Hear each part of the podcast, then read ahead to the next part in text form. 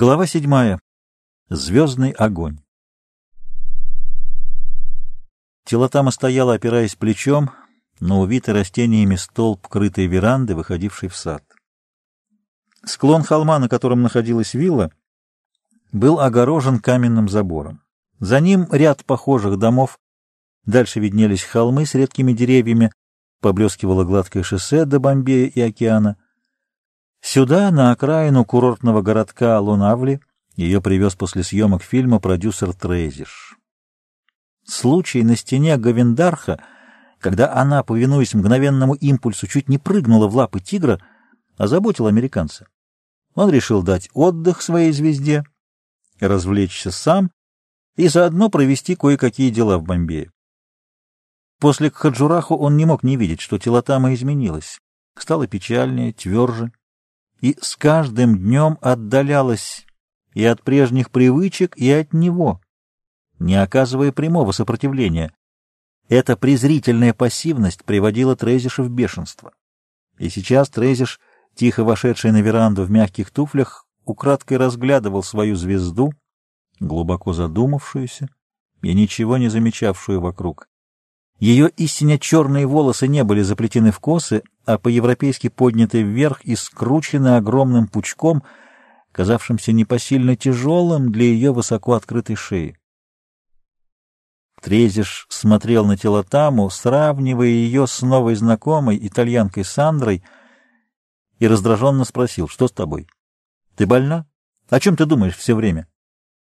Телотама вздрогнула от неожиданности. Ей показалось, что в вопросах Трейзиша прозвучало участие. С мольбой сложив ладони и склонив голову, она опустилась на колени. «Отпусти меня, господин. Ты не раз говорил, что я принесла тебе гораздо больше денег, чем ты заплатил старому Сахрабу. Я не могу больше. Я тоскую. Пока я на родной земле, я могу искать утраченную родину и, может быть, моих близких. Зачем тебе черная танцовщица? Я вижу, как ты засматриваешься на прекрасную итальянку. Эта женщина для тебя. Дай мне пойти своим путем, я всегда буду помнить о тебе с благодарностью. Трезиш молчал. Она подняла голову и увидела молчаливую усмешку в его глазах, которая сказала ей больше слов. Телотама встала. Трезиш достал сигарету и щелкнул зажигалкой — Каким это своим путем? В публичный дом? Нет, ты слишком дорога для этого. Он недобро рассмеялся. За стеной сада послышался веселый свист. Ну вот твои итальянские друзья. Беги к ним, девочка, и перестань думать о глупостях. Право, я не хочу тебе ничего дурного. Извинить за меня. Я уеду сейчас и ночую в Бомбее. Тама, «Тама!» — звал звонкий голос. «Я тебе уже говорил, Леа, что не надо звать ее Тамой. Оказывается, это слово означает «желание», слишком интимно. Не ворчи, Чезаро, на тебя плохо действует жара. Девушка — само желание, и ни один стоящий мужчина не может этого отрицать. Отрицать не может, но нельзя кричать об этом на всю улицу. Где нет никого и ничего, кроме пустых особняков, «Довольно препирательств, дети», — важно сказала Сандра. «Вот идет телотама. Сейчас Чезаре начнет сгибаться, как фокусник, и стрелять уголком левого глаза. Как комичны мужчины перед красивыми женщинами!» «И главное, они сами этого не замечают», — добавила Леа. «Довольно, женщины. Мое терпение на исходе». И Чезаре приветствовал Теллатаму на ужасном английском языке. Сандра, как всегда, пришла ему на помощь. Сегодня новая картина, венгерская, не весь как залетевшая сюда. Нас привлекло то, что артистка похожа на Леа. Пойдемте смотреть на Леа в кино. Тиллоттама согласилась, и все четверо направились по заросшей жесткой травой улице к центру городка. Здесь Трейзиш не боялся бегства своей звезды и, доверяя итальянцам, иногда отпускал ее с ними. Тиллоттама, впрочем, не была уверена, что за кустами и в тени домов за ней не следует соглядатай, и не ошибалась. «Если ты будешь в фильме целоваться с другими, то я этого не потерплю», — объявил Чезаре.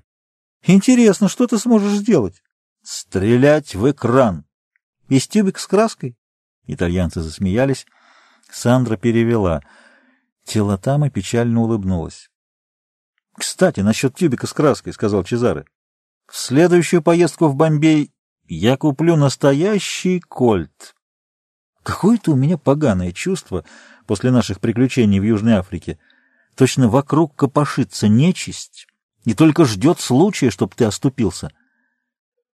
Сандра обернулась к художнику.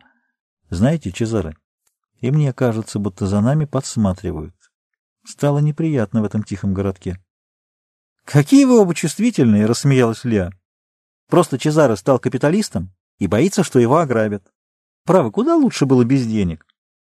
Никак я не ждала такой суммы от Каллигари, и представляете, что это далеко еще не все. — Хорошо, я трушу бандитов, а Сандра? — нахмурился Чезаре. — Сандра боится этого Трейзиша, босса Телотамы. У нее вообще слабинка на демонических мужчин. Вспомните турецкого профессора в Кейптауне. А Трейзиш как взглянет, так Сандра сразу берет сигарету или торопится присесть. — У тебя невозможный язык, Леа, — рассмеялась Сандра, — но не отвлекайте меня от разговора с Тиллоттамой. Она почему-то всегда печальна. Вообще за ней видна тень, как была за нами в Африке, что-то обреченное. Или мне это кажется, потому что она так невозможно красива? По твоей теории о гибели красоты в столкновении с жизнью, — вставила Лиа, — но, право же, она уступает тебе. Ты слишком скромна, Сандра. Я убеждена, что она в европейском платье не имела бы виду. Как ты думаешь, Чезаре? 40, 24, 46, при росте 162, по нашему европейскому счету, или 5 футов 5 дюймов на американский лад, уверенно заявил Чезаре. Вот видишь, мало. — А вы понатарели, Чезаре, — неприязненно сказала Сандра, — на службе в рекламном агентстве. Запахло прошедшими временами и духом Флояну. — Ты слишком болезненно принимаешь все, что связано с модельным фото, Сандра, — заметила Леа. — Ничего, пройдет. Но не кажется ли вам, друзья, что говорить про человека в его присутствии на неизвестном ему языке нехорошо? — Ты права, как всегда, Леа. И Сандра весь вечер старалась развлечь Телотаму. Фильм шел с индийскими титрами, и итальянцы ничего не поняли, кроме сравнительно простого психологического сюжета и хорошей игры приятных актеров. Сандра украдкой наблюдала за Телотамой. Картина вызвала в ней смятение. Телотама видела и не так много европейских фильмов, и то в большинстве приключений гангстеров и доблестных полицейских — или исторические сверхбоевики о малознакомом ей прошлом Запада. Несколько раз она смотрела картины, в которых путешествующий инкогнито миллионер или сын богача влюблялся в простую девушку, вызволял ее из опасности и бедности, делал из нее великосветскую даму, великую актрису или просто холеную жену. Везде героиням сопутствовало удивительное счастье в лапах самых отвратительных гангстеров, в гаремах Востока, в плену у врагов, во власти мерзавцев, они ухитрялись сохранить себя для героя, остаться целомудренными и чистыми. Это был явный обман. Телотама слишком хорошо знала реальную жизнь. Но венгерский фильм показывал обыкновенную судьбу обычной молодой пары. Здесь люди рассчитывали только на себя — не видели никакой беды в повседневном труде, умели радоваться простым удовольствием и пользовались любовью множества друзей. О такой жизни и мечтала всегда Теллатама, а после встречи с художником Рамамурти ее неопределенные грезы стали приобретать реальность. Но судьба сулила ей продолжение жалкой роли красивой вещи, купленной для наслаждения и выставляемой на показ за деньги — пусть не непосредственно, как в ночном клубе, а в призрачной жизни киноленты. Не все ли равно? Этому она служила. В первый же день приезда в Хаджураху, бродя по храмам, она увидела Даярома на карнизе в таком рискованном положении, что ее сердце невольно забилось в тревоге за незнакомца. Художник был в одной набедренной повязке — и она любовалась его стройными ногами, широкими плечами и прямой гордой осанкой. Вечером в храме Вишванатха, заблудившись в галереях, Тилатама увидела его перед статуей Сурасундари. Он молился ее красоте. Как иначе можно было назвать беззаветный порыв восхищения? Она убежала, смутившись, понимая, что стала свидетельницей очень интимного. На следующий день, встретив Рамамурти у льва, она увидела такое же восхищение в его взгляде. В незабываемый час их первой встречи она впервые в жизни увидела себя глазами художника, отразившими ее красоту. Она могла бы вдохновить мужчину на высокий подвиг. Так она поняла сама, и так ей говорил Даяром, признаваясь в любви не словами, а стоявшим за ним чувством. Она могла бы послужить моделью для статуй и картин, подобных тем древним произведениям искусства, от которых исходила сила красоты и любви, выражая могущество их создателей, утешающих людей на общем трудном пути через жизнь.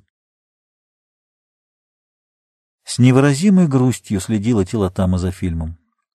Веселая хохотушка-героиня приехала купаться со своим возлюбленным красном с крупными белыми горошинами купальном костюме, очень шедшем к ее светлым волосам и золотистому загару северянки, она дразнила своего милого, пока не была схвачена его сильными руками и поднята на воздух. Оба беззаботно смеялись, забыв обо всем на свете. Насколько свободна европейская женщина в сравнении с нами, — думала Тилотама, следя за очаровательной задорной девчонкой — действительно похожей на маленькую итальянку Леа. Она может всю жизнь оставаться детски беззаботной. И не мудрено. Она надевает такой костюм, за который меня закидали бы камнями, и с полным достоинством принимает восхищение мужчин. И это восхищение другое, чем у нас. Потому что они уже привыкли к открытому телу женщины и научились видеть в нем красоту, а не только обозревать какие-то отдельные его части, возбуждающие похоть. А я в своих фильмах должна сниматься ногой, как когда-то пятые, неприкасаемые, которые не имели права прикрывать свое тело одеждой и уподобляться тем самым людям высших каст. Открываться для грязных глаз, гнусных глаз бездельников, ничего не любящих, ни во что не верящих, Тиллоттаме до боли сердца захотелось увидеть Даярама, сказать ему, что теперь, овеянная чувством художника, она не может так жить больше. Даярам исчез. Очевидно, Трейзиш рассказал ему про нее все. Самый верный способ отвратить мужчину, и он ушел навсегда. Телотама не заметила, как окончился фильм, и едва успела прикрыть лицо, чтобы люди не увидели слез. Она возвращалась домой, едва заставляя себя отвечать на шутки итальянцев. Те шли рядом, негромко переговариваясь. У виллы от забора отделилась высокая сумрачная фигура Ахмеда, он стал отпирать калитку, и Телотама поспешно распрощалась. Безмолвная и одинокая — Телотама сидела на краю низкой оттаманки под пропыленными бутафорскими трофеями, украшавшими охотничий уголок холла. Рядом, на стойке красного дерева, стояли отнюдь не бутафорские винтовки и ружья Трейзиша, любителя огнестрельного оружия и ножей. Когда-то он учил ее стрелять для фильма «Повелительница Тугов». Медленно, в тихой задумчивости, Телотама протянула руку и вынула из гнезда тяжелую винтовку с заделанным в дерево коротким стволом. Его вороненый конец с кольцевидной мушкой уставился ей в лицо неподвижным взглядом ядовитой змеи. И, как тогда, в Гавиндархе слегка закружилась голова от острой мгновенной мысли. Сердце Телотама стеснило печаль, такая глубокая, что все отошло, сделалось безразличным, кроме черного отверстия в вороненом металле. «Это, наверное, будет больно», — опасливо подумала она. И тут же мужественная мысль ободрила ее, что больно будет очень недолго и кончится навсегда несчастливая жизнь, все ошибки, падения, позор, тоска, потому что не пришло и не может прийти — Телотама положила винтовку на колени, повернула тугой затвор. Он открылся, тихо щелкнув, и отошел назад. Под ним, точно зуб кобры, показалась заостренная головка пули. Неторопливо действуя точно во сне, она дослала патрон в ствол. Затвор щелкнул громко и отрывисто, словно предупреждая о готовности. И вдруг в ее умственном зрении возник образ Даярома с его застенчивой и восхищенной улыбкой. Странное печальное оцепенение, опутавшее телотаму точно дурман, оборвалось. Сердце застучало горячо и быстро. — Ты есть, ты придешь, — сказала она про себя. — А если нет, то я пойду искать тебя. И если убийцы возьмут мою жизнь, пусть. Но я умру в пути, с ветром свободы в моих волосах, с росою зари на ногах, а не здесь, в клетке, спутанная, как зверь. Телотама выпрямилась и подняла голову, поглядев в тьму под высоким потолком.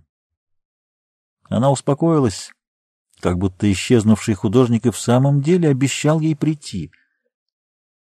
Приглушенный вскрик заставил девушку обернуться. Справа у входа в нижний коридор появился низенький толстый азан — человек, обязанности которого были непонятны телотами, что-то вроде доверенного секретаря. Азан позвал на помощь, и в двери холла появился Ахмед. Она подняла винтовку, Ахмед кинулся к ней со скаленными зубами. Телотама думала лишь напугать его, но она не имела понятия о Шнеллере. Чуть-чуть палец притронулся к спуску, как грохнул выстрел. Ахмед упал, а Азан дико завопил, закрывая лицо руками. От неожиданности Телотама отбросила оружие, а невредимый Ахмед подхватил его с приглушенными проклятиями, среди которых девушка различила только индийская бхерини, волчица. «Хат-Джао! Вон!» — повелительно крикнула она, вскакивая. Обе белые фигуры ретировались с угрозами пожаловаться хозяину. Телотама расхохоталась и продолжала смеяться, пока не поняла, что не может остановиться. Засунув в рот конец головной косынки, она побежала к себе наверх, где бросилась на постель и плакала, и смеялась в истерической разрядке после страшного часа ее жизни. «Не пора ли нам выбираться отсюда?» Леа лениво развалилась в кресле на веранде, очень похожей на такую же в доме Трейзиша. Больше они ничего не могут сделать. Спасибо и на том, что эти сеансы внушения успокоили тебя, и мы с Сандрой смогли рассказать тебе все, не пугая. И черная пропасть заполнилась. Кивнула головой Леа. Но только как из книги. Я будто читала об этом и потом представила себе. Так что объяснений все равно нет. И бог с ним. Лишь бы ты стала прежней, дорогая. Глубокая нежность в тоне Чезары растрогала Леа. Уже почти три месяца они в Индии. Сначала они поехали в Институт парапсихологии в Ганганагаре, изучавший всякие непонятные психические явления — но его директора, профессора Баннерджи, не оказалось. Он был в России, в Москве, а в институте осталось всего двое сотрудников. Остальные пять человек разъехались на каникулы с наступлением гарми жаркого времени года. Итальянцы вернулись в Бомбей и приехали сюда, в Ланавлу, в институт йоги, основанный известным с вами Кувальянандой. И здесь не нашли разгадки заболеванию Лиа, но успокоительное внушение помогло ей обрести прежнее душевное равновесие.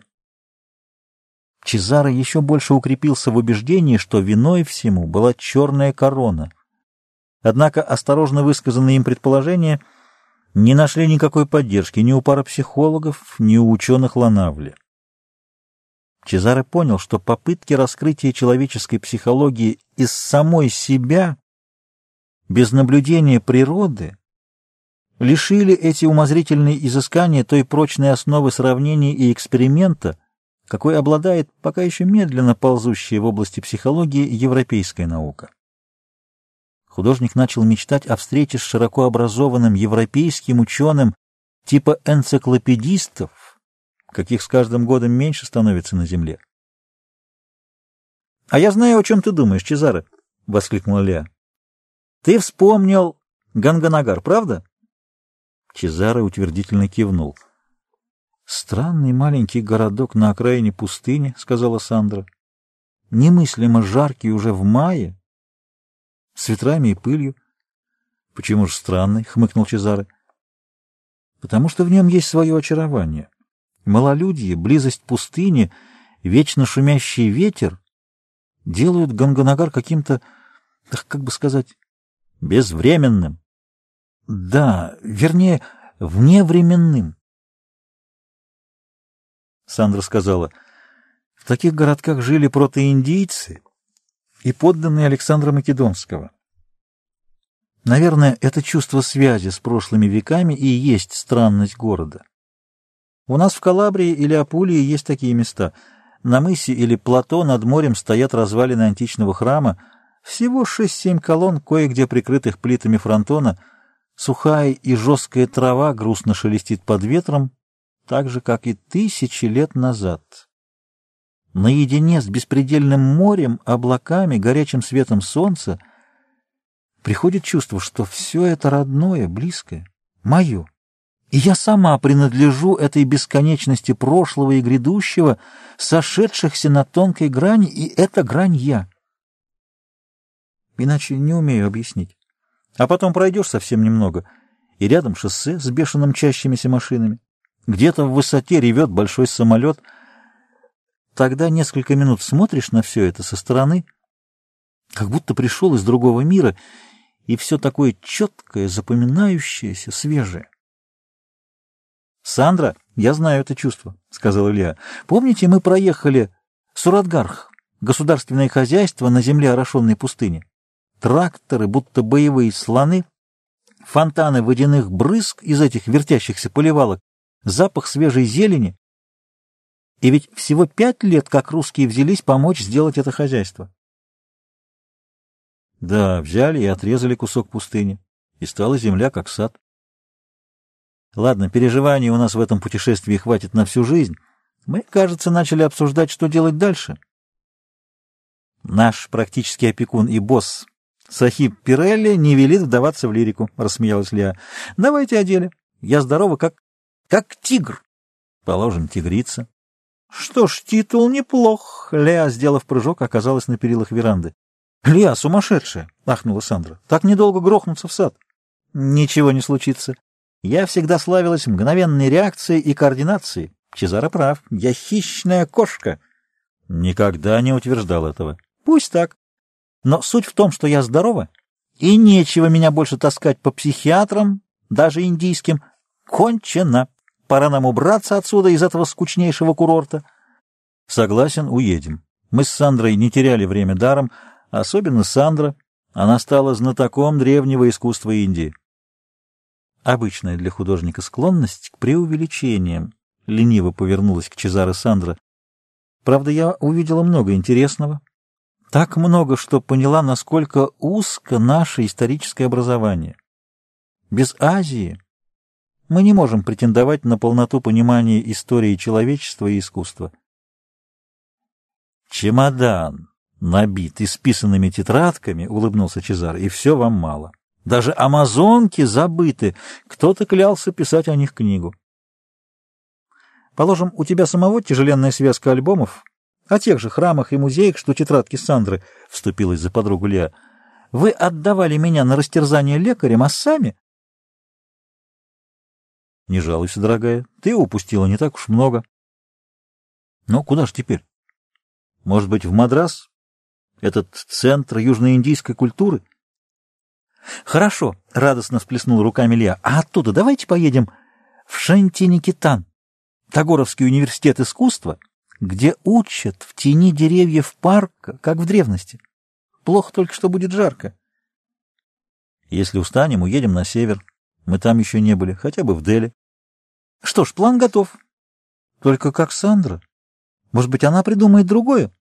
Почему ты молчишь, ученый-искусствовед? Сандра полулежала в плетеном кресле, задумчиво глядела на пустынную и знойную улицу.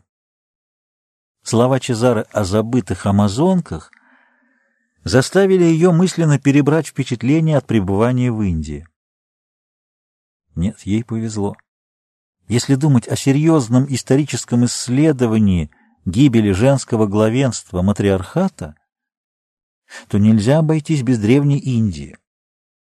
Важная черта ее философии — это признание активного начала женским, а пассивного мужским. Шакти — слово, буквально означающее энергию, женское начало, и ему поклонялись в образе девы, божественной матери, кумари девушки или кали, разрушительницы зла. Сандра видела во многих храмах изображений Кали, несущейся на битву с демонами верхом на львиноподобном чудовище. И всегда за ней мчались, размахивая палицами, ее верные сподвижницы йогини, амазонки Индии. Лучшего подтверждения догадкам Сандры нельзя было найти. Дравиды проявили глубокую мудрость, рассматривая женщину как огонь жизни — пробуждающий, направляющий и формирующий стихийные силы природы, и как мать, защитницу от зла, дающую мужчине покой, воспитывая и указывая путь к прекрасному и доброму. От такого представления о женщине не откажется сейчас ни один культурный человек Востока или Запада. Больше трех тысяч лет назад люди достигли зрелого понимания красоты тела. Созданный ими древний идеал сильного тела распространяется от Средиземного моря до долины Инда. Это культуры Крита, Финикии, Мохеджо-Дару, Анау. В этой климатической полосе наилучшие условия жизни. Раньше, чем во всех других странах, здесь появляются поселения или города с самыми удобными домами, с канализацией, банями, ваннами.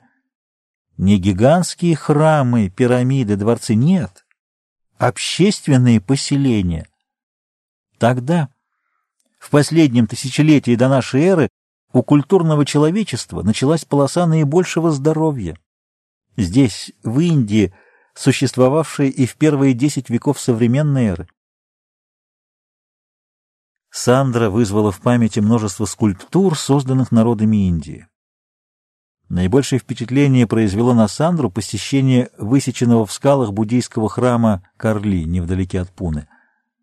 Уже самый вход в Чайтью, святилище, глубоко врезанный в склон базальтовой горы, переносил в давно прошедшие времена, когда люди с самыми примитивными инструментами, без помощи книг, фотографий и справочников, могли осуществлять гигантские работы с целью создания прекрасного.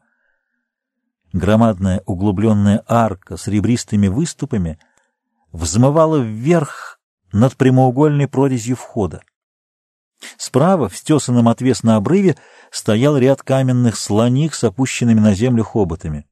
Справа и слева от входа на широких панелях были изваяны скульптуры людей, четыре читы, дампати, сливавшиеся в единое целое со всем замыслом входа. Слева фигуры хуже сохранились, а справа темный камень изваяний, твердый базальт, четко выделялся на когда-то выкрашенной стенке ниши. Женщина невысокого роста в движении плавного танца обнимала за талию стоявшего рядом мужчину. Правая нога, ступившая вперед и налево, перекрещивалась с левой, согнутой в колени. Разрушенная временем правая рука когда-то протягивалась вперед, толстые браслеты на щиколотках, узкий плетеный пояс поперек бедер и огромные кольца-серьги составляли весь наряд женщины. Круглое лицо было испорчено временем или варварством людей, но передавало веселую, полную избытка радости красоту, характерную для скульптур этого времени, рубежа между двумя эрами. Голова походила на дравидийских женщин Индии широким и низким лбом, маленьким закругленным носом и полными, развернутыми, как лепестки, губами. Прямые плечи были узкими, ноги маленькими с тонкими щиколотками, тесно поставленные груди сильно выдавались полушариями, как обычно для индийских статуй. Стан женщины был очень узок и резко контрастировал с бедрами, очерченными крутыми дугами, по которым можно было бы описать круг диаметром больше ширины плеч. Как убедилась Сандра, этот круг, верхним краем пересекавший самое узкое место талии, а нижним опускавшийся до последней трети бедра, был характерен для всех без исключения изваяний конца прошлой и начала нашей эры. Что хотели выразить мастера древности? Утрированное и усиленное отражение реально существовавшего идеала? Сандра вошла в подземный зал Чайтии, освещенный слабым верхним светом через прорези свода, который в форме удлиненной подковы поднимался на громадную для пещерного зала высоту в 15 метров и был отделан аркообразными ребрами. Каждые два ребра своими обрезанными концами нависали над шестигранной колонной с капителью в виде символического лотоса, увенчанной четырехугольной плитой с фигурами всадников на лежащих слонах. Все это очень напоминало подземные залы святилища Аджанты, только больше, проще и без усложненной каменной резьбы. Стоявший в конце зала алтарь в форме простой полусферической ступы был таким же строгим, как и все это огромное святилище, 30 метров длиной и 8 шириной, для которого понадобилось вырубить не меньше 10 тысяч тонн твердого сливного базальта. Скульптуры наверху, как и дампати у входа, были сделаны теми же великими художниками. Луч неяркого света, упавший на одну из колонн, помог Сандре разглядеть изваяние во всех подробностях — Сидевшая на самой шее слона женщина, как две капли воды, походила на изображенную у входа. Ноги ее охватывали шею животного и были скрыты ушами слона. Женщина изогнулась назад, обнимая правой рукой шею сидевшего позади мужчины, а левую закинув себе за голову. Задумчивая улыбка играла на беспечно поднятом вверх лице. Маленькие складки подчеркнули сильный поворот тела в пояснице — все эти точные подробности наделяли изваяние жизнью. Теперь Сандра не сомневалась, подлинно живые женщины служили моделями древним скульпторам. Невозможно было более правдиво передать выражение любви и ленивой истомы. «Очнись, друг мой!» «Куда ты унеслась?» — снова окликнула Сандру Леа. «Не так уж далеко, только в Корли. Видишь ли, Чезаро не прав. Я стала верить в то, что действительно напишу об амазонках лишь здесь, в Индии. В ее древнем искусстве полно отзвуков того удивительного периода истории человечества, которого я хочу коснуться в своей книге. И я начинаю реально представлять жизнь и мечты тех людей. И для этого ты хочешь остаться здесь, в Ланавле? Боже мой, нет!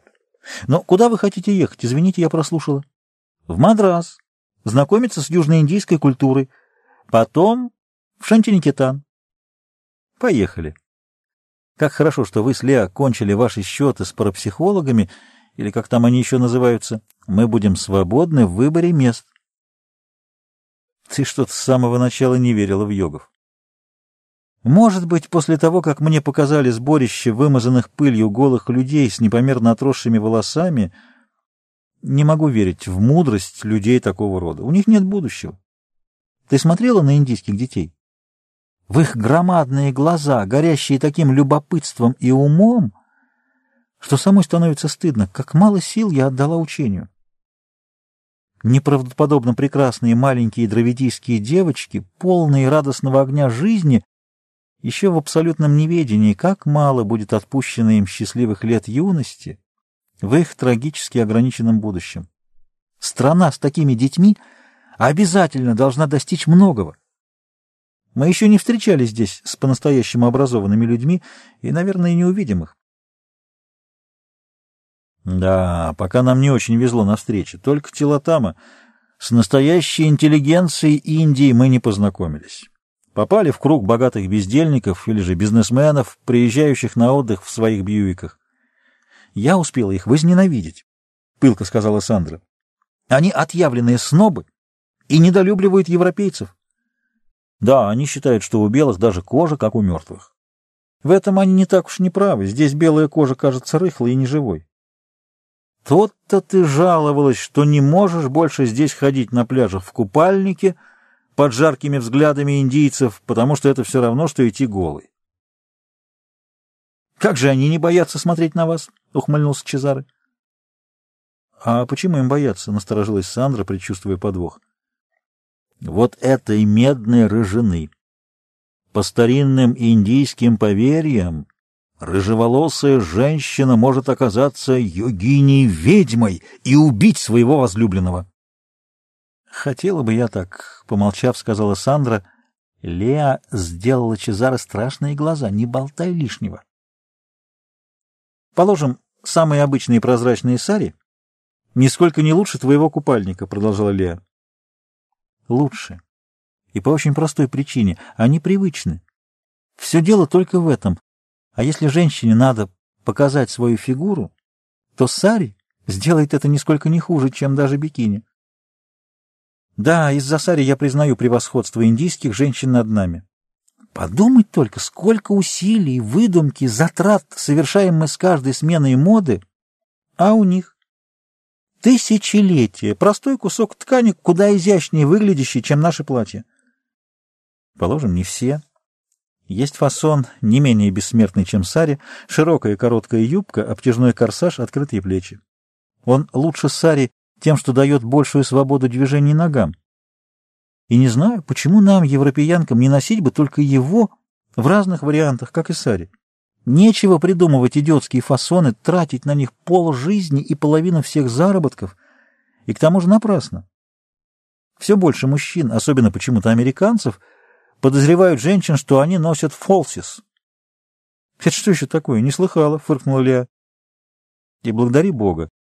Это разные подкладки в местах, где должно быть свое. Лифчики с пружинами и резинами, валики на бедрах». «Слушайте, женщины!» — внезапно рассердился Чезаро. «Перестаньте трещать о тряпках. Так мы никогда ничего не решим». «Но ведь все решено», — удивилась Леа. «Мы едем в Мадрас. Дай мне сигарету и пойдем звонить в гостиницу и дадим телеграмму дядюшке Каллигаре, чтоб тоже ехал в Мадрас. Пойдемте, все вместе поднялась Сандра, а на обратном пути сделаем визит телотами, попрощаемся. Какая чудесная девушка! Нельзя глаз отвести. И глубоко несчастная, я уверена, — добавила Леа. Я особенно ясно почувствовала это вчера.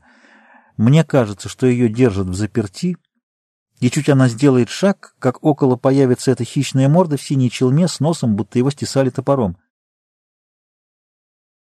Несмотря на энергичный стук Чезары, калитка виллы Трейзиша не отворялась, пока на веранде не появилась Телотама и не приказала Ахмеду впустить гостей.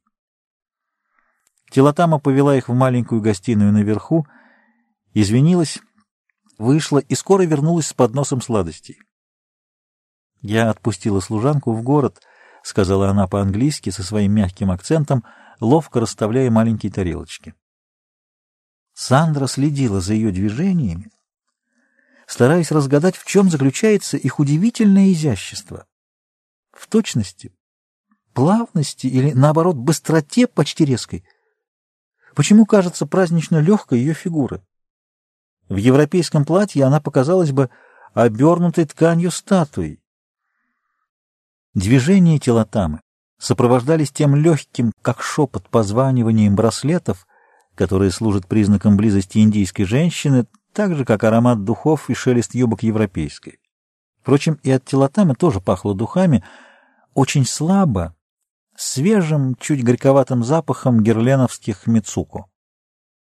Леа тоже следила за хозяйкой, думая совершенно о другом.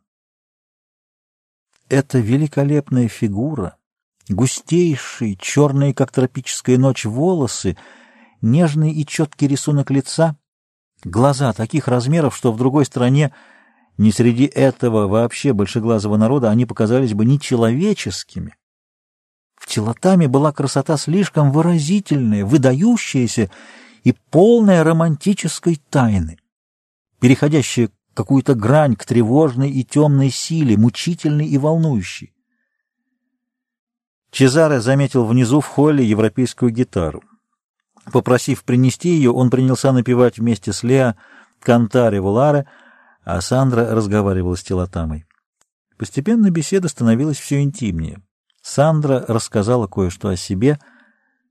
Злоключения европеянки, казавшиеся такой независимой и недоступной, поразили и смутили Телотаму. Она сама не заметила, как стала откровенной. Итальянка слушала, не шелохнувшись. Под конец крупные слезы нежданно покатились из ее глаз. — Боже мой, Сандра, что с вами? — вскочил, отбрасывая гитару Чезаре. — Да ничего. Сандра досадливо тряхнула волосами, достала из сумочки платок. — Дайте скорее сигарету.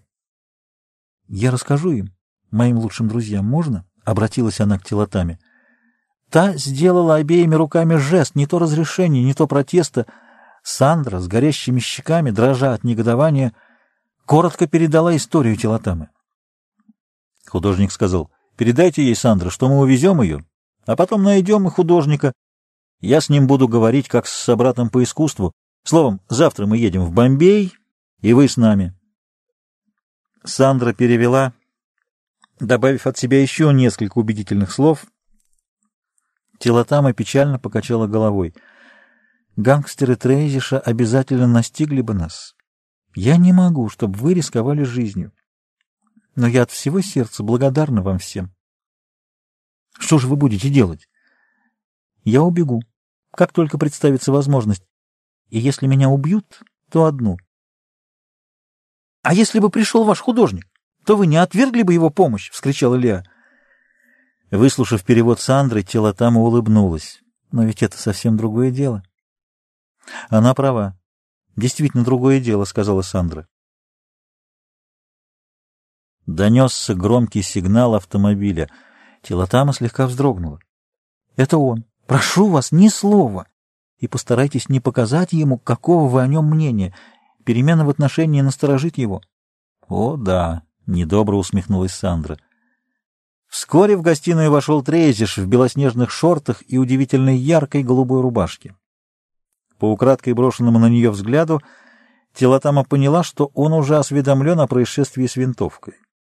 Трейзиш любезно поздоровался и опустился в кресло, вытягивая ноги. «Может быть, споют и для усталого путешественника?» — сказал он, увидев гитару. «Я так люблю итальянские песни». Чезаре и Леа стали отнекиваться, но Сандра приказала «Фадо!». От удивления продюсер опустил руку с зажигалкой. Сандра выступила вперед, положив руку на спинку кресла — и Леа не узнала подруги. Задумчивая, углубленная в себя девушка исчезла.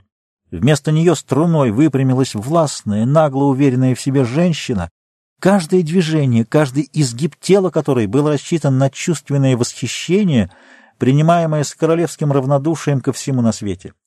Сузившиеся глаза, длинные и раскосые, метнули в португальца такой знающий, обещающий и презрительный взгляд, что Чезаре по-мужски стало жаль негодяя. Зарокотали струны, Сандра запела выученную в Анголе песню. Чезаре стал повторять припев. Трейзиш взволнованно мял сигарету, доказывая, что тоска по родине берет за живое и тех, кто связан с ней лишь своими предками. Телотама с удивлением смотрела на размягшего продюсера и обольстительную итальянку, безусловно, хорошую артистку. Если бы она могла так! Но куда больше она хотела бы быть такой, как независимая Леа, стоявшая перед Трейзишем в коротких штанишках в желтую и белую полоску и желтом жакетике, так хорошо оттенявшим ее золотистый загар. Продюсер позвонил и приказал принести напитки, упрекнув Телотаму за недогадливость, потому что европейцы любят спиртное. Однако гости наотрез отказались и стали прощаться — Сандра размышляла, как бы ей передать телотами, чтобы она все-таки приняла их помощь и написала бы в Мадрас. Она не подозревала, что продюсер в это же время лихорадочно обдумывал, как продолжить знакомство, и не смог скрыть радости, узнав, что они едут в Бомбей. «А потом куда?» — быстро спросил он. «В Нью-Дели, оттуда в Кашмир». Так же быстро ответил Чезаре, решив на всякий случай скрыть направление поездки. «Я прошу вас обязательно», — склонился Трейзиш перед Сандрой и ваших очаровательных друзей, «быть моими гостями в Бомбее. Я снял дом в самой шикарной части города, на Малабарском холме, правда старый, но с отличным садом». Сандра вежливо отказалась за всех, объяснив, что им уже заказаны номера в гостинице. «Но если вы не хотите быть моими гостями, Тогда позвольте предложить вам места на состязании водных лыжников. Приехали американские, египетские, югославские и немецкие спортсмены. Стоит посмотреть на это редкое зрелище. — А ведь в самом деле стоит, — согласилась Сандра. — Телотама, мы встретимся с вами на этих ристалищах? — Да, конечно, — после некоторой паузы ответил за нее продюсер. — Значит, решено. Послезавтра я заеду за вами в гостиницу и повезу на пляж. Жаль все-таки, что вы такие трезвенники. — А вы рискуете, употребляя алкоголь в такую жару? — в вашем возрасте не удержалась Леа. — Дорогая сеньора, мой возраст не так уж далек от вашего, — отпарировал американец. — Тем хуже преждевременная старость. Трейзиш закусил губу, и щеки его чуть-чуть потемнели. Чезаре, раскланившись, поспешил увести Леа. Трейзиш, сидя за рулем своего Сандерберда, помахал итальянцам, сбегавшим по лестнице подъезда. Его взгляд задержался на Сандре. Продюсер оскалил в широкой улыбке крупные зубы, очень белые, под узкими черными усиками. Сандра остановилась. — А где ж Тиллоттама? — Не беспокойтесь, мы сейчас заедем за ней. И вы, кстати, увидите, где я поселился. Завтра вечером я прошу вас быть моими гостями. Небольшое новоселье. От улицы Махатмы Ганди, мимо музея и университета, они выехали к фонтану Флоры. — Что значит Сандерберд? — спросила Леа у Сандры, которую Трейзиш усадил рядом с собой. — Буревестник, одна из моделей Форда. — Вам нравится? — не оборачиваясь, бросил Леа американец. — Нет, маломощная дешевка, — с беспримерной наглостью ответила девушка. Чезаре даже подскочил и изумленно воззрился на Леа. — Этот кар? — снисходительно спросил Трейзиш. — А вы смогли бы справиться с такой машиной? «Может быть», — ответила, опуская бедовые глаза Леа. Автомобиль свернул в широкий проезд, пересеченный под прямыми углами несколькими боковыми проулками. Трейзиш затормозил у ворот небольшой виллы, обнесенной вместо забора плотной изгородью из ровно подстриженных колючих кустов. Он не стал въезжать, а дал нетерпеливый гудок. На ступеньках невысокой лестницы показалась Тиллоттама, обрадованная встречей. Она поспешила к машине — Итальянцы смотрели на танцовщицу во все глаза, не зная, что Трейзиш приказал Тиллоттаме быть наряженной как принцесса. Именно такая женщина из сказок Махабхараты или Рамаяны и стояла перед ними, чуть запыхавшаяся от волнения. Яркая алая сари, вышитая золотыми звездами и отороченная такой же каймой, было туго перехвачено широким золотым поясом с массивной квадратной пряжкой — инкрустированный красными камнями. Тяжелая тканая золотая лента свисала спереди, прикрепленная к пряжке. Свободные двойные петли сверкающих бус перекрещивались на боках. Чоли, кофточка, надевающаяся под цари, была из угольно-черного с узкими золотыми полосками шелка. Ее короткие рукава подхватывались широкими старинными браслетами с рубинами и бирюзой. Еще более массивные браслеты охватывали узкие запястья телотамы. Две нитки жемчуга, золотой полумесяц на груди, золотые шарики на длинных цепочках в ушах и ажурная диадема, резко выделявшаяся в черных волосах. Все эти драгоценности, даже на неопытный взгляд итальянцев, несли печать большой древности. Сандра решила, что Телотама надела костюм, приготовленный для фильма. Телотама смутилась под устремленными на нее взглядами и обычным очаровательным жестом индийских женщин прикрыла лицо уголком прозрачного розово-лилового шарфа, спадавшего с ее головы. «Боже мой! Это же Шакунтала или Сита!» — воскликнула Сандра. Вернее, Драупади, с насмешкой в голосе отозвался Трейзиш, и Тиллоттама, вспыхнув, опустила ресницы, сильно подкрашенных глаз. — Вы сказали какую-то гадость? — вступилась Леа. — Почему вы всегда дразните Тиллоттаму? — Мне кажется, вы не только дразните, но обижаете Тиллоттаму, — сказала Сандра, стараясь чем-то унизить его. — Берегитесь. Так выходит наружу скрытая вина или неполноценность. Трейзиш побагровел до края воротничка, врезавшегося в плотную шею, и повернулся к Леа с преувеличенным поклоном — Позвольте предложить вам руль, дорогая. Леа, ободряюще кивнув испуганному Чезаре, уверенно уселась на место водителя. Буревестник плавно взял с места, быстро набирая скорость. На перекрестке Леа увеличила ход, постепенно поворачивая руль, и машина повернулась в дюйме от бордюра пешеходной дорожки. Чезаре окаменел, превратившись в статую внимания. Трезиш курил, кривя рот, и, наконец, вынужден был признать, что Леа — отличный водитель с редкой по быстроте реакции. Сандра давно уже посылала подруге воздушные поцелуи в зеркало заднего обзора. «Куда теперь?» — отрывисто спросила Леа, выезжая на Марин-драйв. «Направо, к деревянным воротам с флагами». Они стали протискиваться через плотную толпу к наскоро расколоченным деревянным трибунам, на которых рассаживалась избранная публика.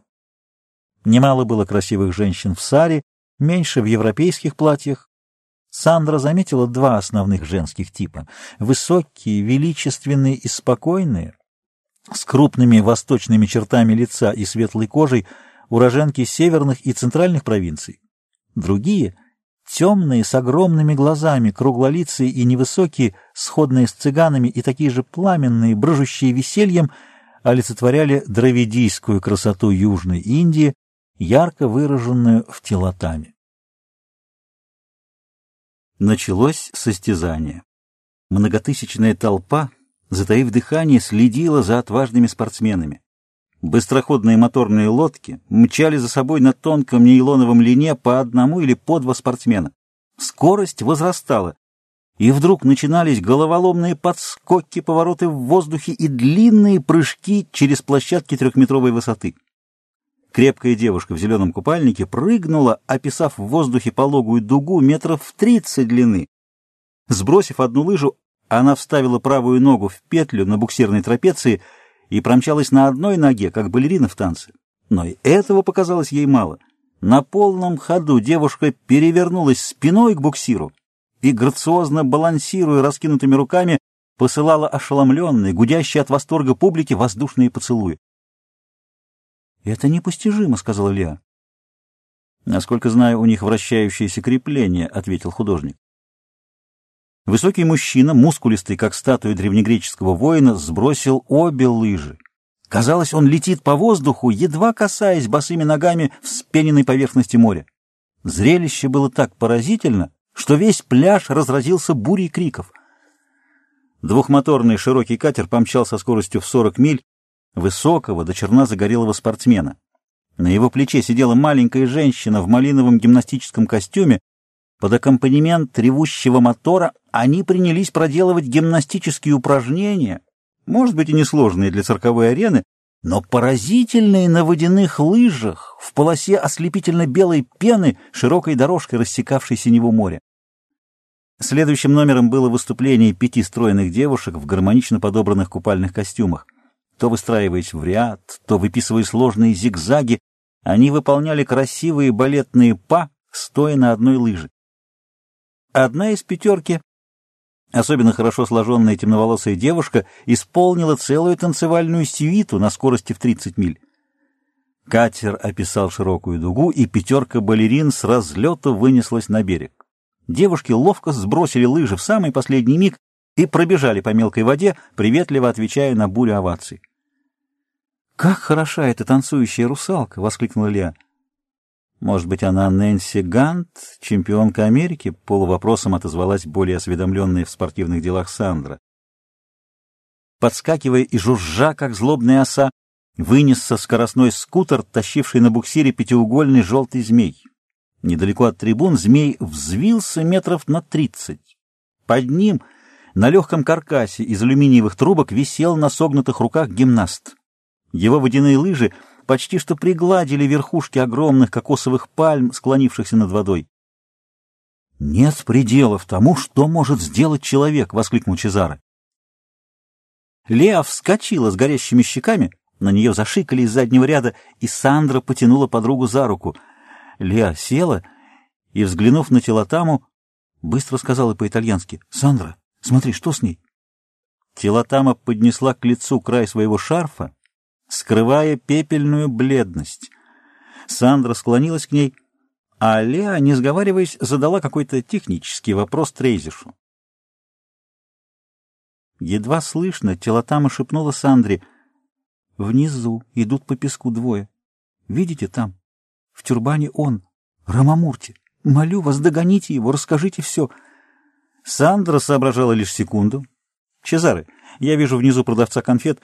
Сможете настигнуть его, пока он не скрылся в толпе?» И в ответ на удивленный взгляд Чезаре Сандра объяснила ему по-итальянски, что он должен сделать. Художник рванулся с места, как хороший спринтер. «Рыцарь!» — с усмешкой сказал ему вслед Трезиш. «Что это за секреты у вас с телотамой?» Мужчины вечно подозревают женщин в каких-то тайнах. Разве вы не видите, что ваша звезда заболела? Трезиш испытующе посмотрел на телотаму. «Пожалуй, лучше мне отвезти тебя домой», — хмуро сказал он, отпуская вздрагивавшую руку телотамы и бросая взгляд на Сандру — «Не беспокойтесь о нас», — сказала Сандра. «Мы еще посмотрим и пройдемся по Марин-драйв до вокзала, а там возьмем такси. Здесь все равно разъезд будет долг. Очень благодарна вам за редкое удовольствие». «Так помните, завтра непременно». Трейзер склонился над рукой Сандры, а Леа покрутила пальцем над его слегка лысеющей макушкой. Сандра незаметно погрозила ей. Итальянки едва усидели, пока продюсер и Телотама пробивались к выходу. А сейчас быстро вниз. Я велела ему отвезти индийцев дальше по пляжу к пальмам, но я не верю, что наш милый Чезаре сможет объясниться по-английски. Действительно, язык едва не подвел художника. Когда запыхавшийся, вспотевший Чезаре догнал обоих друзей, он забыл в горячке погони и волнения все нужные слова и мог только бормотать «wait, wait, there, there», показывая на группу пальм в отдалении. Рамамурти, пожав плечами, пошел дальше, но тут Чезаре осенило. «Тилатама! Тилатама! Уэйт!» Эффект был потрясающий. Рамамурти вцепился в итальянца железными пальцами, и поток английских слов был совершенно непонятен для Чезаре. Он только показал на пальмы. Теперь оба индейца беспрекословно направились туда. «Боги и милостивая карма послали мне вас, о драгоценные друзья!» Низко поклонился итальянцам Рамамурти. Пустое. Но мне думается, что мы сможем помочь вам и дальше. Завтра мы все приглашены к Трейзишу. Почему бы и вам не воспользоваться вечеринкой и не проникнуть в дом? — сказал Чезаре. Мы будем отвлекать продюсера, пока вы похитите Телотаму. Сандра переводила, согласно кивая. «Итальянский друг совершенно прав», — спокойно заметил Анна Рендра. «Надо все готовить на завтра и сговориться с Арвиндом. Сам учитель велел дать ему знать, чтобы он оказался поблизости. «Сам Шарангупта?» — удивился Даяром. «Он прикроет отступление, если понадобится. Ты еще не знаешь его, неутомимого борца со злом и страхом». «Хорошо. Тогда вы приходите к нам в гостиницу завтра днем, только без Даярома.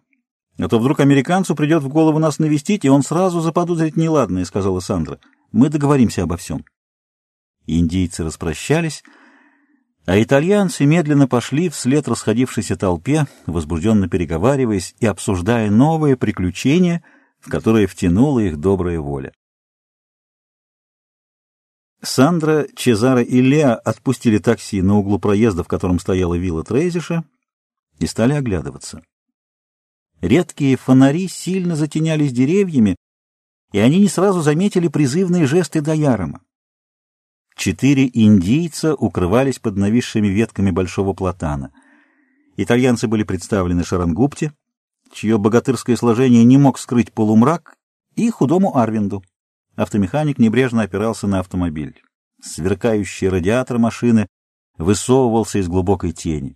Четыре фары, по две с каждой стороны, были утоплены в массивную посеребренную решетку, подфарники располагались совсем над землей, ниже бампера, скрытые в особом щитке, уходившем под низ машины, точно челюсть дегенерата, высокие вертикальные ребра над крыльями, гребень посреди плоского капота, а над решеткой крупные металлические буквы «Олдсмобиль». Во всем облике громадной машины было то вызывающее чрезмерное хамство, с помощью которого ничтожный мещанин обретает мнимое превосходство. Ради этого он воздвигает роскошный особняк среди нищих хибарок, и ведет увешанную драгоценностями дуру жену сквозь толпу бедно одетых тружеников. «Мама мия, откуда такая машина?» — прошептала Леа. Арвинд объяснил, что некогда выручил одного плейбоя, бездельника-богача, из большой беды. Теперь по просьбе Арвинда он дал ему свою новую, всего два месяца, как полученную из Америки, машину. «Я взял отпуск на пять дней», — продолжал автомеханик, — «и довезу вас до самого Мадраса, а вернусь через Дели. Никто не проследит вас ни на железной дороге, ни в аэропортах. Кроме того, такую машину на магистрали не будет задерживать полиция». «Наш план таков», — сказал Анарендра, очевидно взявший на себя роль командира операции. «Арвинд у машины. Мы с Даяромом пробираемся в дом. Учитель на всякий случай прогуливается у подъезда. Сандра и Чезаре взялись отвлекать хозяина, а вам, Леа, если завяжется драка, придется вести Телотама к машине. Значит, едут Арвинд, Анарендра, Телотама, Даяром и Леа. Пять человек? Поместимся, — отозвался автомеханик. В машине пять мест, считая водителя. — В таком страшилище? — удивилась Леа. «Это конвертибл. Открытая машина с одной дверцей с каждой стороны. Я поднял вверх», — пояснил Арвин. «Не все ли равно?» — перебила Сандра. «Нам всем нельзя уехать. Будет подозрительно. Мы с Чезаро остаемся. Выражаем сожаление хозяину и прилетим самолетом. Исчезновение Леа объясним тем, что она почувствовала себя плохо и уехала домой». Окна виллы Трейзиша сияли призывным светом. Хозяин в палевом смокинге обрадованно приветствовал гостей на ступеньках, ведущих в холл.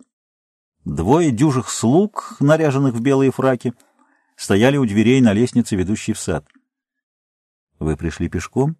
Я не слышал вашей машины, — спросил Трейзиш, склоняясь к руке Сандры. — Мы ошиблись переулком и убедились в этом, лишь отпустив такси. Но пустяки, пятиминутная прогулка. — В такой обуви? Трезиш посмотрел на трехдюймовые шпильки Сандры и босоножки Леа. Мы в Италии привыкли к прогулкам. По вечерам над морем. Здесь жара изнеживает, но прежняя привычка еще осталась. Дом, снятый продюсером, оказался обширным, с несколькими гостиными в нижнем этаже и верандой, выходившей в густой сад. К удивлению итальянцев, гостей собралось мало. Всего две женщины обе в европейских костюмах, встретившие итальянок неприязненными взглядами, шестеро мужчин, все, очевидно, состоятельные и уверенные в себе люди.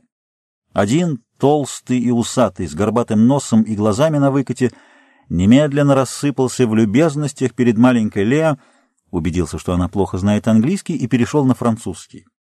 Толстяк объявился любителем драгоценных камней и украшений, и между ними завязался оживленный разговор. Леа сразила нового знакомца, сказав, «Выбирайте жемчуг утром у окна, выходящего на север». Совет, услышанный ею от японского художника Минору Терада, учившегося в Италии. Терада был сыном известного торговца жемчугом. А когда Леа открыла ему еще один секрет Терады, сказав, что для сохранения блеска жемчужин их надо мыть два раза в год в мыльной, мягкой, теплой воде и семь раз в год перенизывать ожерелье, причем только на натуральный шелк, отнюдь не на нейлон, толстый бомбеец достал записную книжку. Сандра поискала взглядом Телотаму и, не найдя ее, спросила у хозяина, где она. Трезиш, недобро нахмурившись, сказал, что Телотама со вчерашнего дня больна и сегодня не выйдет к гостям. Тогда Сандра захотела повидать Телотаму. Трезиш отдал какое-то распоряжение слуге — и повел Сандру через боковую гостиную на выходившую в сад веранду. Телотама вышла туда в черном саре. Сандра впервые видела девушку в этом наряде и еще раз подивилась ее одухотворенной красоте. — Я вас оставлю на несколько минут, но не задерживайтесь, пожалуйста. Сейчас мы будем садиться за стол. Сандра поспешила передать все, что узнала от Рамамурти.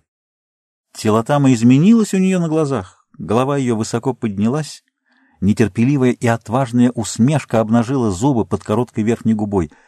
Послышались шаги Трейзиша. — Я передам, чтобы они были под верандой примерно через час, — поспешно шепнула Сандра. — Сюда придет Леа. Прощайте. До встречи в Мадрасе. Телотама обняла итальянку так крепко, что у той захватило дух, поцеловала, совсем как европейская женщина, и исчезла за сдвинутой в сторону занавесью. Сандра торопливо закурила и перегнулась через перила, стараясь разглядеть, нет ли кого в саду. На веранду вышел хозяин. «Что ж вы здесь, в одиночестве?» Трейджер взял ее под руку. Сандра обещающе рассмеялась, послушно дав отвести себя к столу.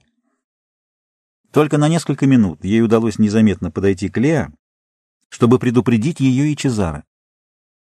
В разгар ужина художник захотел набросать портрет своей соседки, женщины с маленьким злым лицом и длинной змеиной шеей, и обнаружил, что его золотой карандаш, забытым в гостиной, извинился и вышел.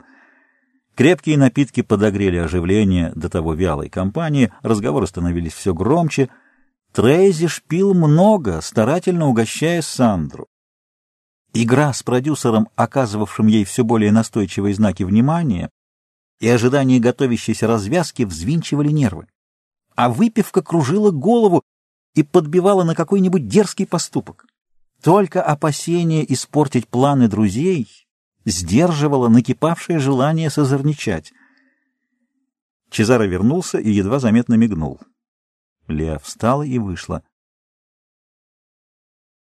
«Мы будем танцевать сегодня?» — громко спросила Сандра, и Трейзиш вскочил с неуклюжей готовностью — Коктейли и смех, поцелуй, и потом запела Сандра американскую песенку. Что ж потом? Она сделала несколько па в такт пению и взглянула на американца искоса, остро и призывно. Гости зааплодировали. Трейзиш, покраснев еще сильнее, подошел к Сандре. «Прошу вас на одну минуту в гостиную. Я хочу вам кое-что показать». Это вовсе не входило в планы, и Сандра уголком глаза уловила встревоженный взгляд Чезары. Но Трейзиш уже завладел ее рукой и упрямо тянул в боковую гостиную. Пожав плечами, Сандра повиновалась. Трейзиш плотно прикрыл за собой дверь, подвел ее к резному шкафчику, стоявшему перед зеркалом на вычурных резных ножках. «Просто в знак дружбы и больше, чем дружбы», — сказал он, доставая ящичек, обтянутый золотистым шелком. Сандра отвела его руку, но он раскрыл коробку Внутри был хрустальный, отделанный золотом флакон в виде большой земляничной ягоды. «Духи земляника», — догадалась Сандра. «Самые дорогие, какие я знаю». «Благодарю вас, но я ненавижу запах земляники даже в таком облагороженном виде. Сейчас у меня французские когти грифа. О, разумеется, только для специальных случаев, вроде сегодняшнего. А на каждый день я всему предпочитаю сельви. Это мой запах. Так что подарите лучше вашу землянику телотами». Трезиш поставил ящичек и неловко усмехнулся. «Причем тут телотама? Сейчас мне нужны вы, такая же очаровательная, как моя заочная любовь Чело Алонзо. Знаете, что вы до странности на нее похожи?» Он умолк и прислушался. Прежде чем Сандра смогла как-нибудь остановить его, Трейзиш очутился на веранде. Телотама и Леа стояли возле перил. «Зачем ты здесь?» «Я приказал быть наверху, подслушивать». «Следить за мной!» Он схватил ее за руку и рванул к себе. Леа, не понимавшая ни слова, Трейзиш говорил на урду, бросилась на защиту, но продюсер грубо оттолкнул ее. «Прошу не вмешиваться. Телотама сейчас же наверх».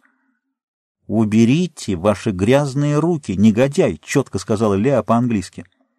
Трейзиш схватил Телотаму за талию и потащил к другой двери.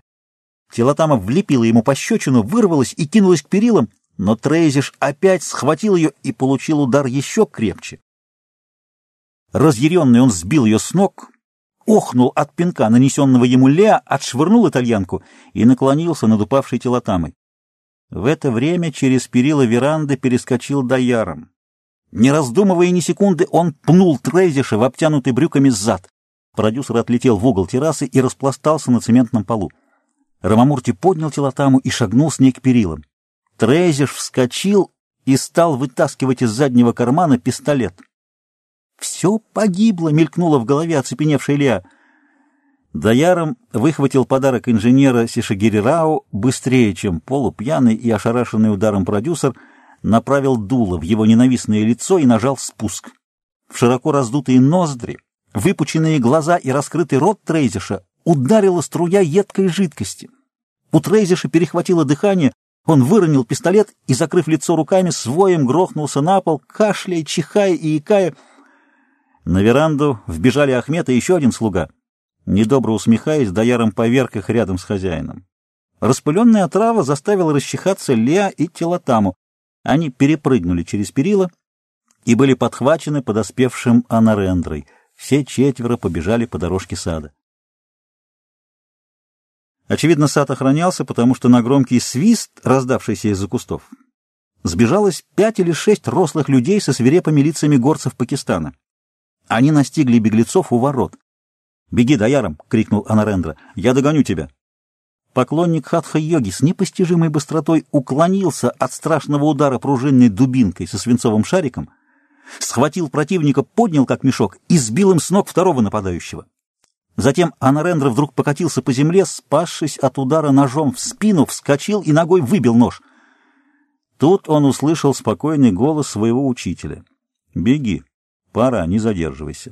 С привычным послушанием Анарендра выскочил за ворота. Шарангупта неуловимым толчком ноги сбил кинувшегося было вдогонку человека и приготовился встретить нападение остальных.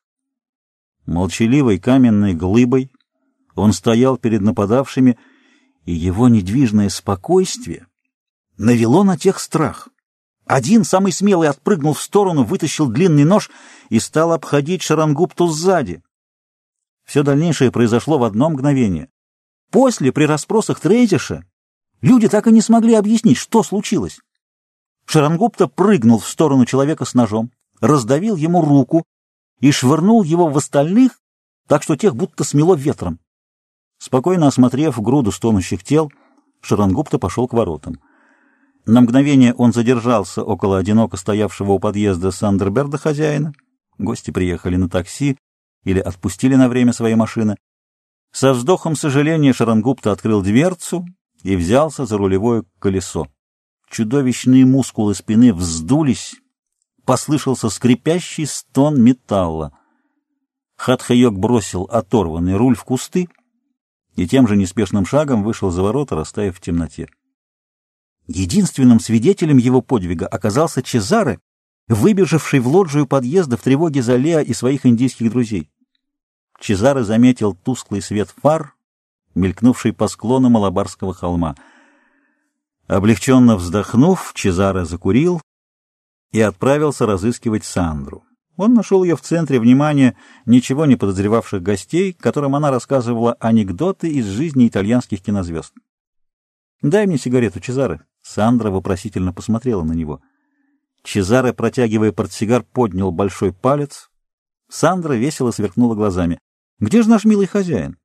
В столовую ворвался Трейзер с пистолетом в руке, с распухшим и измазанным лицом. За ним бежали с ружьями в руках Ахмед, шофер и свирепый горец, исполнявший обязанности садовника. Гости в ужасе вскочили, опрокидывая стулья и бокалы с напитками. «Грабеж в доме!» — заревел продюсер. «Скорей вы, трусы, свиньи, обезьяны, скорей! Они не могли убежать далеко!» «Простите, господа, в дом ворвались бандиты. Они убежали, но я должен...» Остаток фразы гости не услышали. А через секунду с улицы раздался нечленораздельный вопль. Трейзиш обнаружил отсутствие руля у своей машины. Ругань понеслась в раскрытые окна, с аккомпанементом разноголосых оправданий людей, охранявших сад. Топот ног, и все стихло. «Я думаю, Чезаре спокойно сказала по-английски Сандра, нам пора домой. Хозяину не до нас». Гости стали вызывать по телефону свои машины и такси. Вернулся Трейзиш. Тяжело дыша, он подошел к телефону. «Скажите же, наконец, что случилось?» — спросила его Сандра. Вы выскочили от меня из гостиной точно безумный и исчезли. На вас напали? Кто? Трейзиш осмотрел комнату, недобро усмехнулся. А где ваша подруга? Кстати, о Леа, — сказал, подходя к Трейзишу Чезаре. Она вбежала сюда в слезах, сказала мне, что вы ее оскорбили. Я не успел остановить ее. Она вышла за ворота и села на проходившее такси. Потрудитесь объяснить. Трейзиш зловеще оскалился и, махнув рукой, протянул руку к телефону. Чезаре положил на трубку руку. «Сэр, вы оскорбили мою жену. Я требую объяснений, черт побери». «Вы пьяны, сеньор Пирелли, оставьте меня». «Нет, это вы пьяны, мистер Трейзиш. Возмутительно. Вы приглашаете нас в свой дом, напиваетесь, пристаете к моей жене, носитесь с заряженным револьвером в руке. Что все это значит?» Трейзиш задохнулся от безумной ярости и некоторое время не мог произнести ни слова. Ему ничего не стоило бы проучить этого итальянского проходимца, но дело оборачивалось не в его пользу. Выдавив из себя кривую улыбку, он сказал, «Я приношу извинения вашей жене и вам. Она оказалась около меня в момент хм, семейной сцены и, не поняв ничего, вмешалась в нее. Мне пришлось оттолкнуть ее, о чем сожалею. А теперь, простите, я должен срочно позвонить в полицию». Гости стали разъезжаться. «Думаю, что все сошло отлично», — сказал художник Сандре, когда они мчались в такси в гостиницу. Сандра спросила, «Теперь в Мадрас?» «Да, по плану. Билеты заказаны. Я пойду их получать, а вы сложите вещи в гостинице.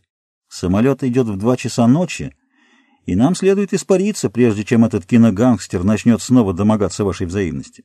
Все идет превосходно, Сандра, дорогая. Как приятно мнить себя добрым волшебником. Веселая уверенность Чезары стала бы куда меньше, если бы он мог подслушать разговор двух людей недалеко от кассы, в которой он брал заказанные билеты. «Ты был прав», — говорил один в темных очках. «Это он, тот проклятый итальянец, который удрал от хозяина в Кейптауне. Сгребем целый грант, тысячу долларов. Не понимаю, что возится с ним хозяин, пришить его и концы в воду. А то сколько канители!» Не нашего с тобой ума дело. Ясно, пришить пока нельзя, сначала надо что-то вытянуть из него. Да нам наплевать, платит и ладно. А Нарендра догнал Тилатаму, Леа и Даярома у самого платана, где стоял автомобиль. Арвинд ждал с распахнутыми дверцами, переминаясь от нетерпения. Громадная машина взяла с места совершенно бесшумно. Арвинд не зажигал фары, и автомобиль крался по темной улице. Только подфарники, точно подслеповатые глазки, светили совсем низко в землю. Прохожие почти не встречались на улицах этой фешенебельной части Бомбея. Арвинд ехал быстро, но осторожно. Малейший уличный инцидент погубил бы блестящую операцию похищения Девадаси, как назвал ее Анна Рендра по фильму, в котором он недавно участвовал вместе с Телотамой. Обе женщины поместились на заднем сиденье вместе с Даяромом на мягком, точно лайковая перчатка Софьяне, прошитом мелкими поперечными валиками. Машина проехала фабричные районы Парил и Дадар, вынеслась на магистральное шоссе и задержалась на Шайонской дамбе, где плотный поток машин и повозок двигался в обе стороны, хотя было уже половина одиннадцатого ночи. Наконец машина выбралась на свободное шоссе, и тотчас светящий слабым зеленым светом кубик указателя скорости пополз по длинной линейке спидометра. Воздух начал глухо реветь, обтекая крышу. Леа успела заметить мелькнувший справа указатель от ворота на Ланавлу. Машина, покачиваясь и вздрагивая, летела в однообразном мраке по широкой магистрали, легко обходя попутный транспорт. Яркие фары пробивали темноту на 200 метров вперед и автоматически затемнялись, встречаясь со светом других машин. Телотама, вся дрожа от пережитого, прижималась к Леа, украдкой взглядывая на сидевшего рядом Даярома. Стремительно несущаяся машина, увозившая ее из долгого унизительного плена, казалась сном, сказкой, волшебной колесницей старинных преданий, летящий во мраке все дальше, в неведомое, нежданное, но, безусловно, чудесное. Залогом этому — Рамамурти, его сильные руки. Даяром, отдыхая в быстром полете машины, преисполнился горячей благодарности к могуществу техники. Так легко и быстро освободить Телотаму всего с тремя верными друзьями. Автомобиль и химический пистолет. Только всего. Он сказал об этом Анарендре, Ему ответил, закуривая сигарету, Арвинд. Могло быть и наоборот. Пистолет мог выстрелить в вас, автомобиль увести прочь от телотамы, как уже раз и случилось. Нет, достижение техники без доброй и умной направленности не только не дьявола не стоит, а гораздо хуже каменного топора. Леа внезапно фыркнула. Какое лицо, какая рожа была у этого Трезиша! Рамамурти захохотал, Засмеялась и Телотама. Стрелки на черном квадратном циферблате с тонкими концентрическими фосфористирующими линиями в центре переднего щитка показывали час ночи, когда после длинного подъема впереди показались огни Пуны. Три моста через извилистые сплетения трех рек и два железнодорожных переезда не задержали наших путешественников в это глухое время ночи. С юга подошли столовые горы. Теперь они въехали в еще неизвестную им часть страны. Машина миновала унылые прямые улицы бывшего военного городка англичан, еще один переезд, и снова ночь, пробиваемая светом фар на опустелом шоссе. А Нарендра обернулся к Леа, проворчавший, что так можно проехать всю Индию, и нечего будет рассказать у себя на родине. Здесь нет особых запоминающихся мест, ни архитектуры, ни древностей, только разве стена крепости в центре города Шанварпетх, памятник маратхского владычества. Ворота крепости до сих пор усажены железными гвоздями в четверть метра длиной, чтобы их не могли высадить боевые слоны. И еще там, а Нарендра показал на юго-восток, на горах знаменитая Сингарх, крепость льва. Днем ее было бы видно. А Нарендра умолк. Нарастающий рев воздуха и покрышек мешал разговаривать. Тяжелая громадина Олдсмобиля приседала, вжимаясь в шоссе, кубик спидометра полз и полз направо.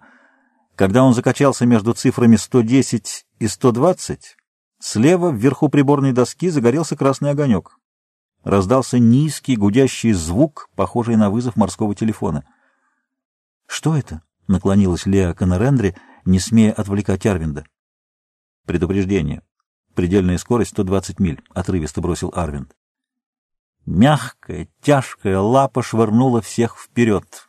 Оглушительный рев сигнала разорвал безмолвие ночи и раскатился по удаленным холмам. На пределе видимости фар Серым призраком мелькнула телега с парой быков, разворачивавшаяся поперек шоссе. Арвинт уменьшил скорость, но все же обогнул повозку на таком бешеном ходу, что пассажиры только сейчас представили, как они мчатся. — Пожалуй, лучше наденьте пояса, — приказал автомеханик. Все послушно пристегнулись широкими лентами, как в самолете. Начинало ослабевать нервное возбуждение, приходила дремотная усталость. «Как он не боится так ехать?» — подумала вслух Леа. «А что бояться?» — обернулся она Рендра. «Если что-нибудь случится на таком ходу, все будет кончено мгновенно, без страданий и страха. Владелец не будет сильно огорчен, машина застрахована». «Утешительное преимущество скоростных машин», — согласилась Леа. Она откинулась назад, прижалась к плечу Телотамы и скоро уснула, чуть приоткрыв рот. Телотама повернулась к Даярому, протянула левую руку. Немедленно горячая и сильная рука художника нашла ее в темноте. Их пальцы переплелись. Счастье наполнило сердце Телотамы. Ей показалось, что оно расширилось, так что не может биться. А Даяром, низко склонившись, целовал по очереди все ее пальцы и ладонь. Время остановилось в летящей машине. Дояром с телотамой не замечали проносившихся мимо огоньков в домах, встречных машин и не обращали внимания на спящие маленькие города, через которые проходило магистральное шоссе. Сатара, Колхапур, Белгаун. Небо слева на востоке стало светлеть. На широкой обочине перед подъемом Арвинт остановил машину. Тишина показалась удивительной. В головах у путешественников звенело, и движения были неуверены, как после нервного потрясения. Они отстегнулись и вышли. Арвинд с валившимися щеками нажал кнопку. Широкая, как рояль, крышка капота отскочила вверх. Автомеханик осмотрел мотор, проверил все, что нужно, обойдя машину и заглянул под передок.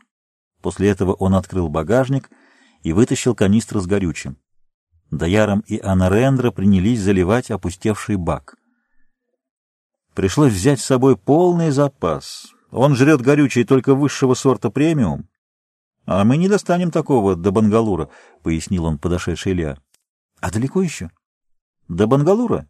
Миль триста пятьдесят. — А оттуда? — Еще около двухсот пятидесяти до Мадраса. — И все? — Все. Тогда зачем же такая чудовищная гонка? Смотрите, Леа ласково коснулась запавшей щеки автомеханика. Вы убьете себя. Пустое. Нам надо отъехать на невероятное для машины расстояние, чтобы исключить себя из района слежки. Аэропорты, вокзалы, само собой, шоссе тоже, но без расчета на скорость нашего Старфайра. — Как вы сказали? Старфайр, звездный огонь. Как красиво! — воскликнула Леа. Самая новая модель Олдсмобиля. 350 сил. Ох, никогда бы не подумала. Леа показала на покрытый красным лаком сравнительно небольшой мотор с широкой тарелкой воздухоочистителя из сверкающего алюминия. Очень высокое сжатие. Четырехствольный карбюратор, 4800 оборотов. Леа отступила на край дороги. Тропический рассвет был короток, и теперь гигантский Старфайр можно было рассмотреть полностью. Полированный корпус цвета голубой стали был уже порядочно запылен, как и голубые колеса со сверкающей трехлучевой звездой на вогнутых ребристых дисках. Леа сказала, «Громадный зверь красив, но не изящен, слишком широк, коробчат, словом, роскошный мастодонт». «Садитесь, сейчас поедем», — скомандовал Анна Рендра. «С едой придется потерпеть. Ни в Тхарваре, ни в Хубле мы останавливаться не будем. Обедаем в Бангалуре». Надо использовать участок малонаселенной дороги Хубли-Бангалур. Он повторил то же самое по-английски для Леа. «Может быть, мне сменить Арвинда, чтобы он отдохнул?» — спросила Леа.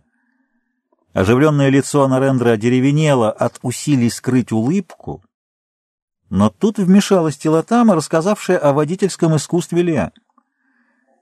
«Сейчас сменю Арвинда я», — сказал Анарендра, — «а потом мы попросим и вас. Часто меняясь, можно гнать вовсю». Старфайр рванулся вперед. А Нарендра отличился быстрой и точной реакцией и ехал не хуже Арвинда, но дорога все более заполнялась машинами и повозками. С большим напряжением удавалось держать скорость около 60 миль. Местность заметно изменилась со вчерашнего вечера. Редкие деревья, заросли кустарников, дома из плитчатого камня с плоскими крышами, зеленые островки деревень с большими тамариндами манго или апельсиновыми садами с колодцами посередине. Высокие тонкие женщины в убогих коричневых саре, подвязанных между ногами наподобие шаровар. Сухой и тяжелый зной над красноватыми плоскогорьями. Перед Бангалуром Арвин сменил Анарендру, и путешественники разрешили себе после обеда час отдыха. Из осторожности они полежали в роще на холмах за северо-восточной частью города — и снова забрались в прохладу Старфайра. Первый участок дороги до Читура не отличался большим движением, и Старфайр повела Леа с дремавшим рядом автомехаником. Леа спросила назначение циферблата внизу под передним щитком на откосе футляра коробки скоростей, разделявшего оба передних сиденья. Загадочный циферблат оказался всего лишь тахометром. Леа быстро освоилась с рычажком четырехступенной гидравлической коробки, с кнопочным управлением подъемными стеклами, дверными запорами и обозначениями кондиционера. Арвинд настороженно следил за всеми маневрами Леа. Не прошло и четверти часа, как воздух заревел вокруг Старфайра, лишь немного слабее, чем при управлении самого Арвинда. Леа уверенно владела грозной машиной. Арвинд еще некоторое время присматривался к ней — и затем погасил свою сигарету, привалившись к мягкой стенке дверцы и закрыв глаза. Леа наслаждалась силой Старфайра. Его руль, укрепленный на двух концах глубоко расщепленной вилки, был снабжен, конечно, усилением и слушался легкого движения пальца. Могучий сигнал в три тона заставлял все живое шарахаться с дороги, пугая даже невозмутимых коров. Сиденья передвигались электромоторами в любое удобное положение, что было особенно приятно маленькой Леа. Восемьдесят миль — это неплохо для шоссе с поворотами и туго соображавшими деревенскими возчиками. Почти выспавшаяся ночью, Леа мчалась прямо на восток, куда теперь после Бангалура повернула хорошо отремонтированная магистраль. Гонка продолжалась уже шестнадцать часов. Дремали Арвинд и Анарендра, за спиной спала Телотама, положив голову на плечо художника. Даяром бодрствовал, держа руку Телотамы. В Каларе Леа запуталась и едва протиснулась на широченном Старфайре сквозь узкие переулки. Но не успел проснувшийся Арвинд прийти на помощь, как машина снова мчалась по шоссе, и Арвинд опять дремал, чему-то блаженно улыбаясь во сне. Местность изменилась в третий раз. Причудливые глыбы камней чередовались с колючими акациями, отдаленные бурые склоны были покрыты плантациями каких-то невысоких деревьев с листвой мелкой и темной. Прошло еще полтора часа, и Леа миновала Читур, заметив лишь крутые черепичные крыши домов. Шоссе опускалось в широкую долину какой-то реки, круто поворачивая направо. Издалека на юге показалась железная дорога, удалившаяся от шоссе после Бангалура. Арвинд выпрямился на сиденье, осмотрелся, закурил и попросил Леа остановить машину. Разминка. Последняя. Через два часа Мадрас. Телотама сделала несколько танцевальных па на дороге. С каждым часом пути с нее спадала молчаливая печаль. После отдыха Леа удостоилась почетного места рядом с водителем. Арвинд перестал гнать с прежней сумасшедшей скоростью, и кубик спидометра плавал около цифры 70. «Как вам нравится машина?» — спросил он Леа. «Хороша», — неуверенно ответила Леа со смешанным чувством восхищения и протеста. Четыре пассажирских места и 350 сил — соотношение недопустимое, наглое и абсолютно бесполезное для огромного большинства людей. Больше того, вредное, потому что владеть этой машиной можно было, лишь отняв у кого-то возможность вообще приобрести машину. Вроде статистики, что на каждого человека приходится по бифштексу, но если один съел три, то значит, что двое остались голодными, — мелькнуло в голове Леа. «Я знаю, что вам думается», — прищурился Арвинд, — «что это свинская машина, и что, будь вы на месте американского правительства, вы запретили бы делать такие». «Вы угадали. Хотя я очень благодарна нашему звездному огню», — Леа погладила приборный щиток, — «но это верно. И все же, разве мы смогли бы проделать безумную гонку по не слишком уж хорошей дороге в прохладе и комфорте, кроме как на подобной машине?» «Разумеется». Тем более Starfire пригодился бы исследователям, ученым, путешественникам, но не праздным пожирателям ценного горючего ради сомнительного удовольствия гонки. Где предел? Полвека назад богачи владели сорокосильными автомобилями, бегавшими с головоломной скоростью 30 миль, переживают такое же дешевое превосходство над другими, какое испытывает современный плейбой, несущийся быстрее на 100 миль. Все для того, чтобы дать всем понять, что они выше и лучше. Не надо даже автомобиля. Посмотрели бы вы на нашего надутого богача в деревне, выезжающего на откормленном могучем жеребце. Спесь в нем кричит «все равно обгоню», «смотрите, какой конь», «завидуйте». Это чувство в человеке, наверное, неистребимо. «Его надо истребить», — твердо сказал автомеханик, — «иначе ничего не выйдет». «С чем не выйдет?» «С человечеством» с социализмом. А вы верите в социализм? Как же иначе? Другого пути у человечества нет. Общество должно быть устроено как следует. Разумеется, социализм без обмана, настоящий, а не национализм и не фашизм. О, мне хотелось бы поговорить с вами подробнее, но я не умею. Вот когда прилетит Сандра, сколько времени вы пробудете в Мадрасе? Автомеханик бросил взгляд на часы. «Мы приедем в пять часов. Сутки отдохнем, а под вечер завтра двинемся назад. Не по этой дороге, а берегом до Виджиявады, оттуда в Хайдарабад и через Шалапур на Пуну. Поедем не спеша, и на третьи сутки в Бомбее». «Ей-богу, мне жаль так расставаться с вами. Дайте мне ваш бомбейский адрес», — попросила Илья. «Нам, с Андреем, мне так хотелось познакомиться с индийским рабочим интеллигентом. А нам все время попадались коммерсанты, артисты или чаще бездельники. Как можно ожидать встретить нашего брата в дорогих отелях? Вы болтаетесь в высшем слое, как поплавок в карбюраторе, хотя и не похожи на английских или американских мемсахиб, которых недолюбливает вся Индия. — В высшем слое? — возмутилась Леа. — Да я еще два месяца назад была бедна, как церковная мышь, и не знала, что будет со мной завтра. — Ага, значит, наследство. Можно считать так, — медленно сказала Леа, представив себя наследницей безымянных охотников за алмазами, оставивших им карту и добычу, едва не украденную Флояну. Арвинд взглянул на нее с некоторым сомнением, но промолчал. Мадрас раскинулся на прибрежной равнине. Широкие улицы, обсаженные двумя-тремя рядами деревьев, витрины магазинов, в домах, далеко отодвинутых от проезжей части улиц и скрытых зеленью. Но, как во всех виденных Лео городах Индии, рядом с благоустроенными кварталами теснились ужасающе скученные. Трущобой показался ей Чинтадрипет, окаймленный извилиной гнилой стоячей протоки. Они въехали в город по широкой Пунумалай-Рот, дважды пересекли железную дорогу и рукава реки, круто повернув от форта Сент-Джордж на красивую Маунт-Рот, где находилась гостиница, заранее назначенная как место свидания. Не успела машина подъехать к широким ступеням подъезда, как из портика выбежали Сандра и Чезары. Арвинд нажал кнопку, и крышка машины медленно поползла назад, складываясь в широкой щели позади сидений. Зной хлынул в открывшуюся машину, точно поток воды в ванну. Сандра ласково обняла подругу. «Комнаты всем заказаны. Телотамы я беру к себе.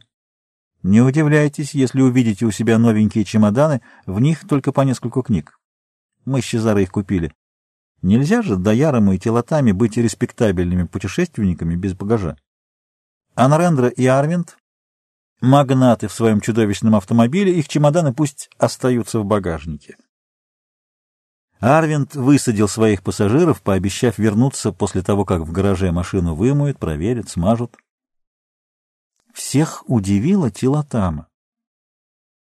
Она низко поклонилась Арвинду и машине, стерла густую пыль с капота концом своего головного шарфа и прижалась губами к сверкающей стально-голубоватой поверхности, сказав что-то, прозвучавшее мелодичным речитативом.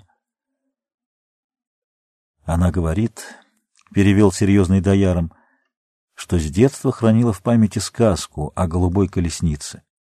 Колесница, уносящая людей далеко от страха и страданий, в светлый и широкий мир.